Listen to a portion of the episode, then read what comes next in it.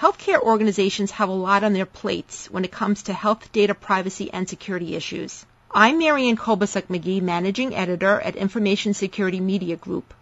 Today I'm speaking with Kirk Nahra, a health information security and privacy attorney at Wiley Rein LLP. Kirk is also a member of the board of directors at the International Association of Privacy Professionals. Kirk will discuss some of the biggest privacy and security challenges and regulatory issues facing healthcare organizations. Hi, Kirk. Hi, how are you today? Good. As the HIPAA omnibus compliance deadline of September 23rd is approaching, what are you hearing from IAPP members and your healthcare clients in terms of what's keeping them most busy these days? Uh, sure. Well, the, the HIPAA omnibus, and it may be useful to just sort of set the stage, is basically the set of changes to the HIPAA privacy and security rules that are coming out of the HITECH law from a few years ago. So there's sort of two parallel things going on. People are adjusting to the changes that are coming out of those rules in terms of particular parts of the rules where practices have to be changed, et cetera there's also a very significant expansion of who these rules apply to. So they now apply to all kinds of service providers to the healthcare industry. So that group for the first time really has to worry about these rules. And for the core healthcare industry, they're just worried about technology changes, business changes, new enforcement, new penalty possibilities. And so while they're dealing with these changes, they're also just trying to generally improve what they're doing on privacy and security given the ongoing risks in that area. What are the biggest challenges they're having so far with HIPAA omnibus compliance that you can see? Well, I think, you know, from, from the vendor side, and again, those are the people that have to comply for the first time, the real challenge is to meet all of the requirements of the HIPAA security rule, which they've not had to deal with before, and that is a a combination of things. It's a very process and documentation heavy regulation, but in reality what they're doing is they're trying to make sure that in a business that's changing constantly and with all kinds of new technologies and new uses and disclosures of information and new means of interacting with both business partners and with patients that those technological opportunities can keep pace with the privacy and security requirements. And so people are really being forced to revisit their security programs, to go through a more focused analysis of what it is they're trying to do and how they deal with different risks. They've got to adjust that every time they change their processes and enter into new business relationships and, and new kinds of products being offered. And generally are trying to make sure that they can protect the information that they have while still, frankly, serving their business and serving their customers and doing the kinds of things that uh, we need to make sure get done in the healthcare industry. So it's it's really a, an ongoing challenge of how to make sure that we can achieve our healthcare goals while at the still time still at the same time protecting the data that's so important to so many patients. You touched upon this based on HIPAA audits and breach investigation findings by Department of Health and Human Services, many health entities have a hard time doing thorough HIPAA risk assessments. They do a poor job with that. Why do you think that's the case? And what steps do you suggest health organizations take to improve their risk assessments? Well, there's again, there's a couple of different things going on with this. What what HHS has done is they've done a, basically a pilot audit program that's gone on over the past year or so, where they've looked at um, roughly 100 different healthcare providers and health insurers of all different sizes and shapes and, and magnitudes. One of the key findings was that there was a general weakness in conducting risk assessments, and um, I think there's a couple of elements to that. One is sort of documentation of risk assessments. I think that, frankly, for many companies, what we're seeing is a lack of writing things down and documenting what they've done, perhaps even more so than the actual risk assessment themselves. But what, what HHS is really encouraging and pushing people is to be more focused, more organized, more consistent in how these risk assessments are done. I mean, the risk assessment is, you know, something that, that companies have done across their businesses as long as there's been information technology, but it's now required to touch on so many more aspects of a business and so many more contact points with different business partners and again with patients and internally. And so what the risk assessment really requires uh, healthcare providers, health insurers, and their and their service providers to do is really think about their business, think about where they're getting information, where it's coming from, what they do with it, where it's going, and to put on their thinking caps about what problems can exist at different points of time. If you're a hospital, you need to think about how you control your workforce because there's people all across your workforce who can access information. You need to think about where you're sending information, both in terms of parties that you have an arm's length relationship with, like the health insurers.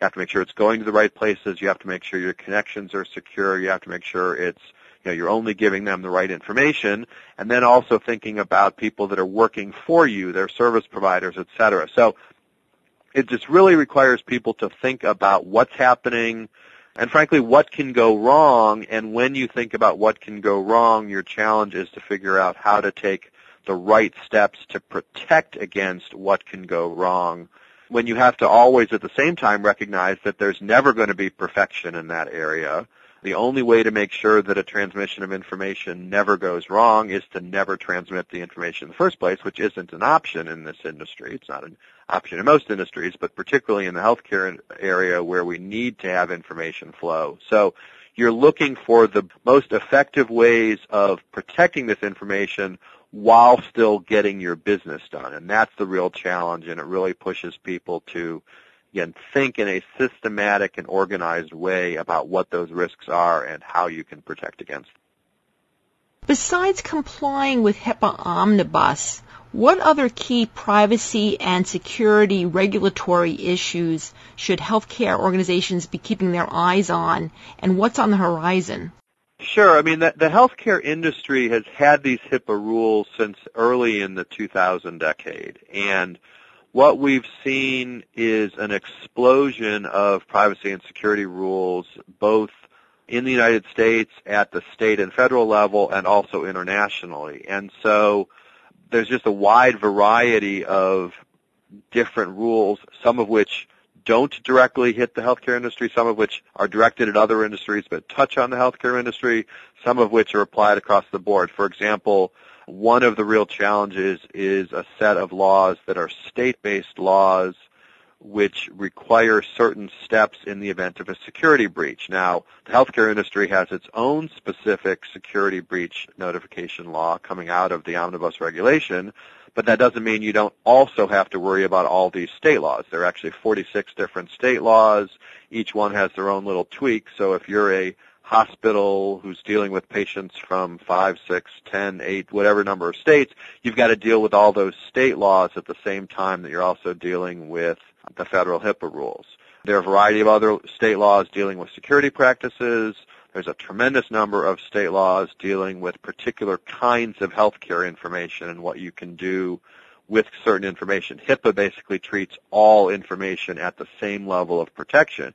It's a strong level of protection, but it's all treated the same, whereas a lot of state laws have different levels for particular kinds of conditions, for example. We are also seeing efforts in Congress to regulate privacy and security more generally. We may see federal data security laws, for example, which will cover all kinds of industries. They may include the healthcare industry. They may carve out the healthcare industry. We have to watch that. Same issue with the federal data breach notification law. We're also seeing all kinds of new healthcare programs being implemented. For example, as part of healthcare reform, each of those new programs is coming up with their own privacy and security rules. Now, I have a concern about that because I think it creates a lot of confusion, but it's clear that many of these programs, for example, the health insurance exchanges that are being built or the accountable care organizations, the privacy and security regulations that apply to people operating in those programs are somewhat different than the HIPAA rules. So we have to keep an eye on all of that, and it's very much a moving target, and it's creating real challenges for healthcare businesses just figuring out what all these rules are. One of the things we have to be careful about is that there aren't so many rules that people just get confused and don't do things that they really should be doing, even in terms of sharing information. But that's something that's a real ongoing battle within the healthcare industry these days. Now, it took a while for OCR to finally release HIPAA Omnibus. When do you think we'll see the long-awaited accounting of disclosure rule from OCR, and what do you think will be in it? Well, the accounting of disclosures rule is one of the big enigmas right now in the healthcare industry. The accounting right is one of the individual rights that's given to patients as a result of the original HIPAA privacy rule. It is the right that has frankly been the least utilized by patients. Almost no one asks for HIPAA accounting, and accounting is basically a list of certain disclosures of healthcare information. And there are large healthcare entities that have received almost no requests at all from patients. So it's a right that very few people utilize. Congress in the HITECH law changed the accounting requirements to make it more difficult to comply with, even though it wasn't clear that anyone's looking for this accounting right. And then HHS came out with a proposed regulation that was going to create enormous compliance challenges across the healthcare industry and basically assumed a level of technology that simply doesn't exist these days. So that rule, that, that proposed rule has been very heavily criticized all of the comments that were submitted were negative on the proposed rule. There were varying degrees of negativity, but essentially nobody supported the rule as written. And so HHS has gone back to the drawing board on that. That proposal has always been on a different time frame. The proposed rule just came out later than everything else. And so it's also clear that HHS hadn't really done anything between the time the proposed rule came out and you know, a few months ago when the omnibus rule came out. So they're now back at the drawing board on that. I don't think there's any imminent timetable for that. My expectation, although this is, a, just to be clear, this is essentially a prediction, it's a guess, is that there will be a new proposal coming out. My guess is no earlier than the end of this year, but at some point there'll be another proposal where HHS will sort of go back to the drawing board and figure out how to implement the congressional direction on accounting without creating, as I said, very significant burdens, very significant compliance costs where there really hasn't been a clearly identified corresponding patient benefit from getting this information. So I think it's, a, it's still a long ways off on getting that accounting rule out, and I'm optimistic that we'll end up with a rule that will appropriately balance the burdens with the benefits, and the proposed rule just didn't draw that balance very well.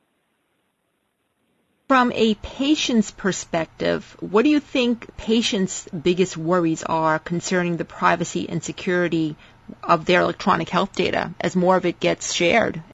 There's obviously a couple of different things, but I also think it's important to recognize that patients are not a monolithic group. And so that's actually been one of the challenges from the regulatory perspective is that each person has their own sense of what's important to them and how they would fit their information into the overall healthcare industry. I mean, there's lots of public aspects, and I don't mean public in a, you know, reading in the newspaper sense, but sort of the overall public, general public benefits that come out of different kinds of health information. We have research, we have building protocols, you have, you want to make sure that the information goes to the right places for the right reason. So I think patients are, to the extent you can generalize, patients are frankly, largely nervous because they don't really know what's going on. Now, some people just aren't worried about it, but others just don't understand all the places where their information goes.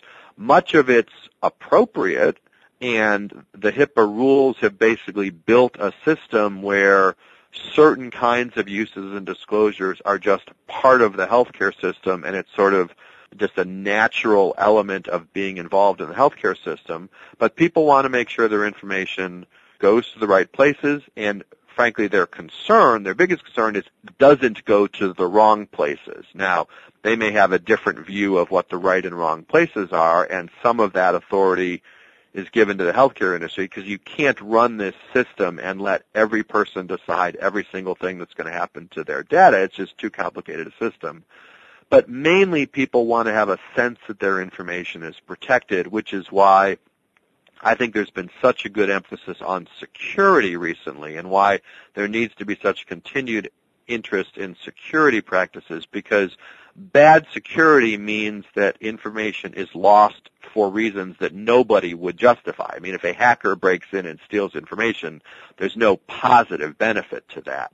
Most of the privacy rules that we build up describe sort of what are appropriate uses of the information. We can have a lot of discussion about that, but I think the most important piece from both a patient perspective and an industry perspective is to have effective security programs so whatever the rules are on what we can and cannot do, they're effective and inappropriate outsiders, inappropriate insiders aren't able to, to take information and get access to information where there's no no positive, no benefit to that information.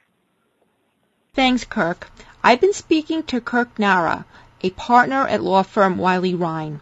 I'm Marianne Kolbasuk McGee for Information Security Media Group. Thanks for listening.